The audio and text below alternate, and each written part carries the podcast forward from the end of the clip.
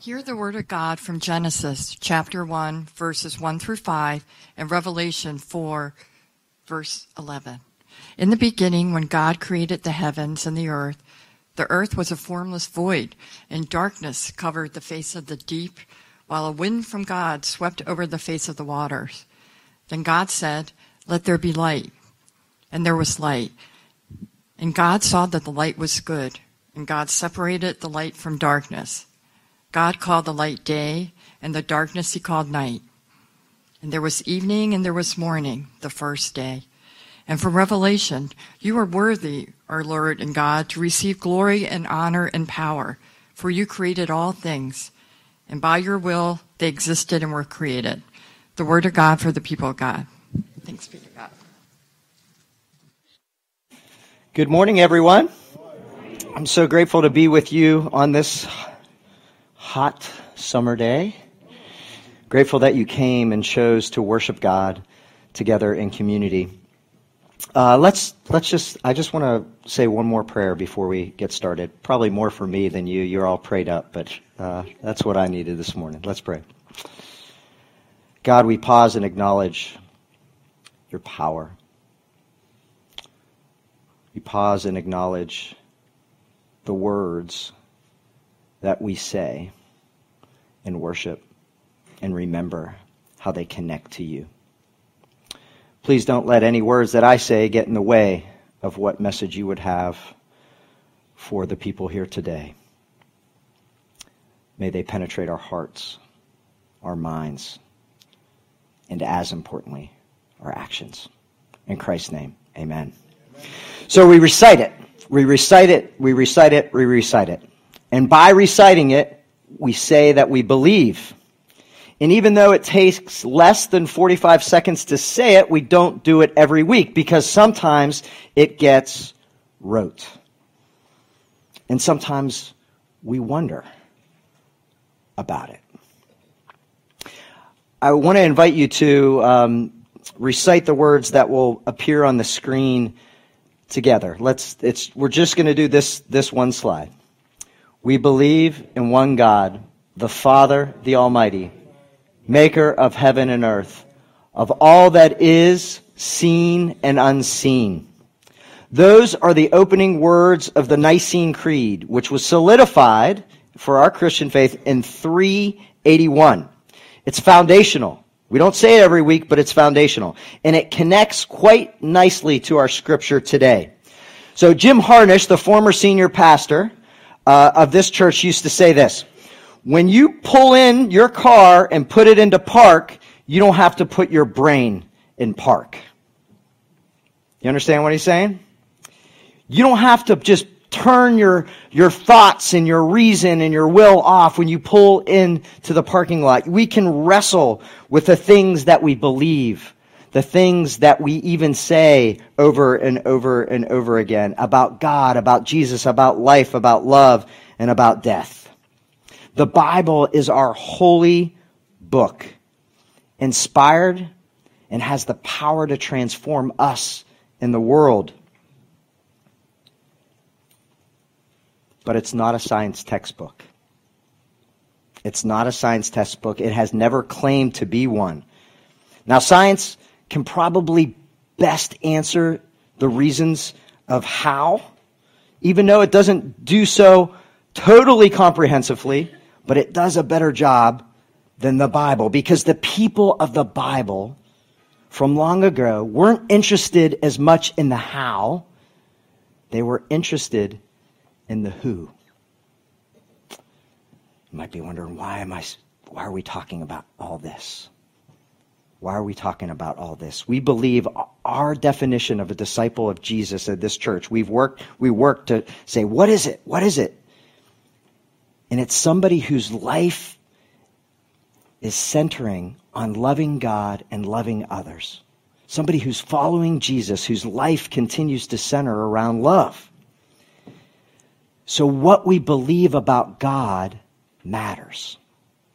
Because belief should inform our action, and our action certainly illustrates what we believe. How we believe molds our attitudes, our intentions, so we can actually get up and participate in God's transformation of the world. That's why we're doing this series. We believe. Because belief actually matters. Throughout these weeks, we'll look at different parts. Today is God the Father, the one God, the creator of heaven and earth, the things that are seen and unseen. And hopefully, it will change us. So, I went on my first camping trip when I was nine years old. It was in the sticks of central Pennsylvania, far into the woods. And I, I had confessed to you it was a very difficult time in my, in my little young life. But I remember uh, it was in, it was in October. I remember it was in October. And it was starting to get, you know, that, that uh, Pittsburgh or central Pennsylvania cold. But one night I couldn't sleep. Everybody else was asleep. And I got out of my tent and I went to sit by the fire. And the fire was dimly lit, and there were those last embers kind of glowing. Wasn't emitting a lot of heat, not a lot of light. And as I sat there all by myself, I caught a glimpse of the sky out of the corner of my eyes. And I looked up, and the radiance glowed. It shouted. It, it shined so bright. It had been like nothing I'd ever seen. And I was captured in awe in a way that I've never been captured before. And it really spoke to Psalm 8. And so I just want to read this, this short psalm to you. Lord, our Lord, how majestic is your name in all the earth. You have set your glory in the heavens. When I considered your heavens, the work of your fingers, the moon and the stars, which you have set in place, what is mankind that you are mindful of them? Human beings that you care for them. You have made them a little lower than the angels and crowned them with glory and honor. You made them rulers over the works of your hands. You put everything under their feet, all flocks and herds and the animals of the wild, the birds in the sky and the fish in the sea, all that swim in the paths of the sea. Lord, O Lord, how majestic is your name in all the earth.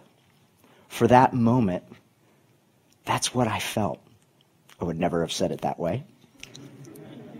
You probably wouldn't either.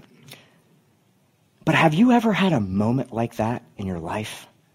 Have you ever had a moment like that when you've looked and you've just are overwhelmed by the beauty and the power and the nature and the cosmos and your inability to grasp the depth of it all? Have you had that? Yes? When?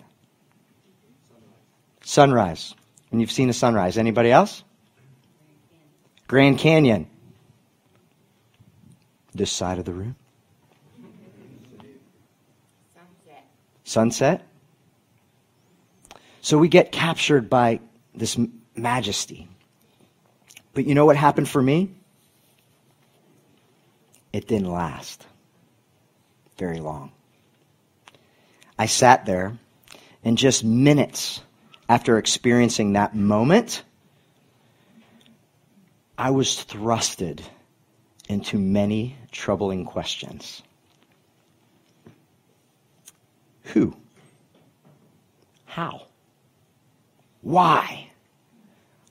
All of these were bouncing around this little nine year old's head in the middle of the night, all by myself. And sadly, that little boy who was nine years old didn't feel comfortable talking to anyone about it. Looking back now, I recognize I had one fundamental question. One question. And I believe that people since the dawn of time have been asking it.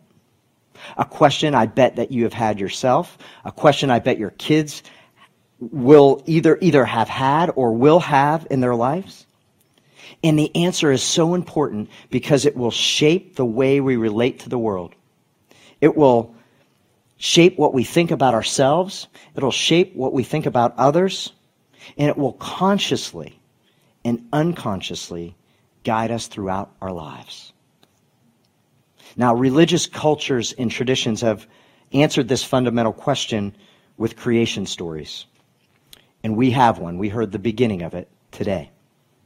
But before I share with you what I think that question is and what I think that question was I was wrestling with in my soul, I want to share with you another creation story. A creation story that happened in kind of the same region as ours, back around the same time. And I've shortened it a lot, you'll be thankful. But you'll get the gist of it. And this is what it says There once was a God named Marduk who created the world from a body of a defeated god named Tiamat. He slayed her and he swacked her into two, and he took the first part of her slayed body and created the domes of the heavens. And she took the second and he made the earth. He fixed the positions of the stars, ordered the movements of the heavenly bodies, and he set the length of the year. He forced the gods who supported Tiamat to work the creation, but soon they rebelled. So, so to please them, Marduk had humans created. He created, he had humans created. And they were formed from the blood of the slain general of Tiamat's army.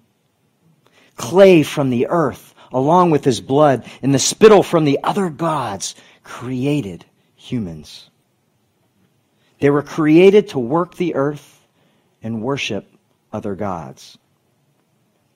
And finally, Marduk made rivers and vegetation and animals, which created, completed the creation.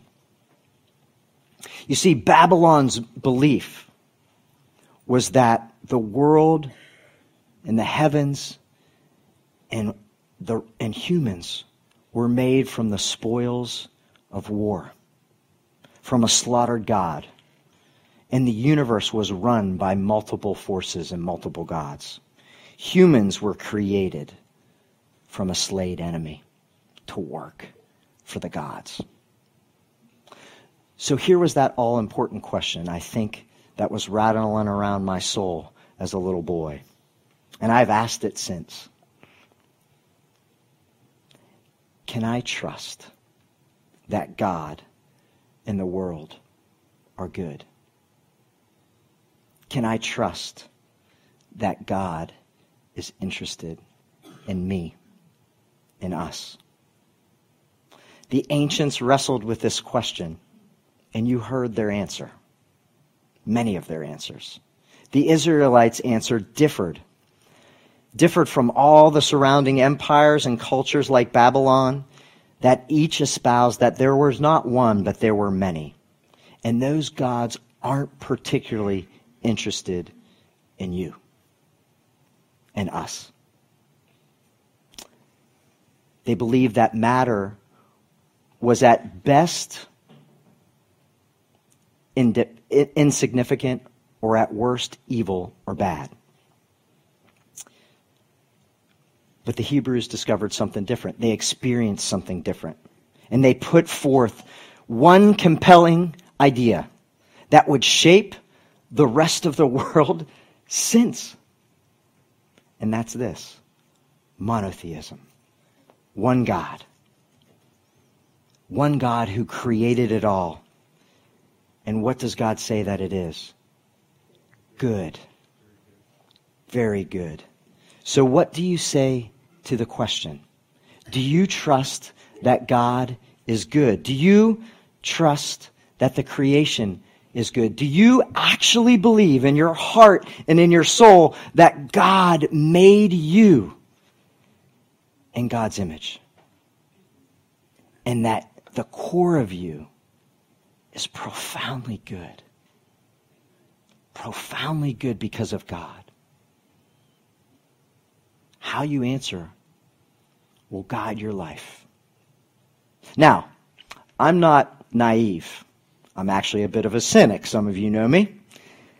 And I recognize that there's some evidence to the contrary. We see forces in our lives and in our culture and in the world that dispute our we believe claim. Senseless evil and senseless suffering erode our certainty about the goodness of it all.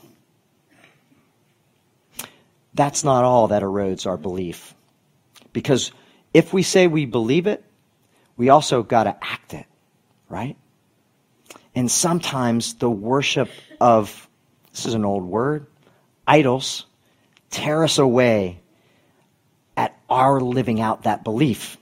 They beg us to bow to the God of riches or the God of, I just need a little more. Just a little more. Idols invite us to believe that it's our own self sufficiency in our good works and being a good person that will save us. Then we have the distortions in our own Christian traditions, and this drives me insane. If we just believe enough, if we just pray enough, if we just give enough, God will give us everything that we actually want. And then I have friends who lean in the direction of atheism and are nihilist and they don't believe it all matters. We're all just on this big star, on this cosmic trip. And all of it will kind of amount to nothing at the end of the day. Distortions like this, idols and senseless evil and, and nihilism thrust us into chaos and it builds walls around our hearts. We need less walls in our lives and in our culture. They pull us from the awe when we look up into the heavens down to the disturbing question or the disturbing notion that maybe God, maybe the universe, isn't so friendly after all. Our creed says differently. Christians engage but resist these temptations. We gather together and we're able to answer this question. And it is an important question with a resounding yes. We believe that the Bible and the creed are true. That God is a God of love and of strength and of concern and of protection. A God who is beyond us but with us, who creates order out of chaos, new beauty out of nothing, light out of darkness, and life out of dust. And it is good. God hasn't got out of the creation business either, because God has work to do on you and on me and on this faith community. Paul says in Ephesians 2, we are God's creation. He created us to belong to Christ Jesus. Now we can do good works. Long ago, God prepared these works for us to do. You are good, brothers and sisters, because God is good. Your goodness was given, not earned. You are called to be the image and likeness of Jesus Christ to the world, to love more, to love God, to love your neighbor, and to love, hardest part, enemies. They will know us by our love. They will know what we believe by our love. God takes the mess of our lives, even the questions in our hearts, and can transform them. That is our hope. That is our creed. That little nine year old boy on that, on that night answered, the diff- answered that question much differently than I, than I know the answer to be today. Because I answered it no, I saw God and the world in a different way. I wasn't sure about God's benevolence. I was more sure about God's indifference. But you know what changed it? You did. You did. People I met who were trying to follow in the way of Jesus showed me a different way. It wasn't until I experienced that for myself that I could answer that question differently. So here is my hope for you this week that you could believe with a resounding yes that God is good, that you would believe that this world is good, and in, in, in that belief, that would inspire you to do something about it. And last but not least, certainly, that inside of you, your deepest you, is God. And that is good. Others in your life need to hear it. They need to hear about God. They need to hear about Jesus the Christ. So we can walk in the way that leads to life and that leads to goodness. Let's pray. God, I give thanks for your creed, your word, your creation story, which doesn't tell us the how, but tells us the why. That you created out of nothing, that you love us so much, and call us into relationship with you and each other. Help us to trust you, to love you, and to live out this creed, to be the people you've called us to be. We ask all these things in the name of the Creator God. Amen.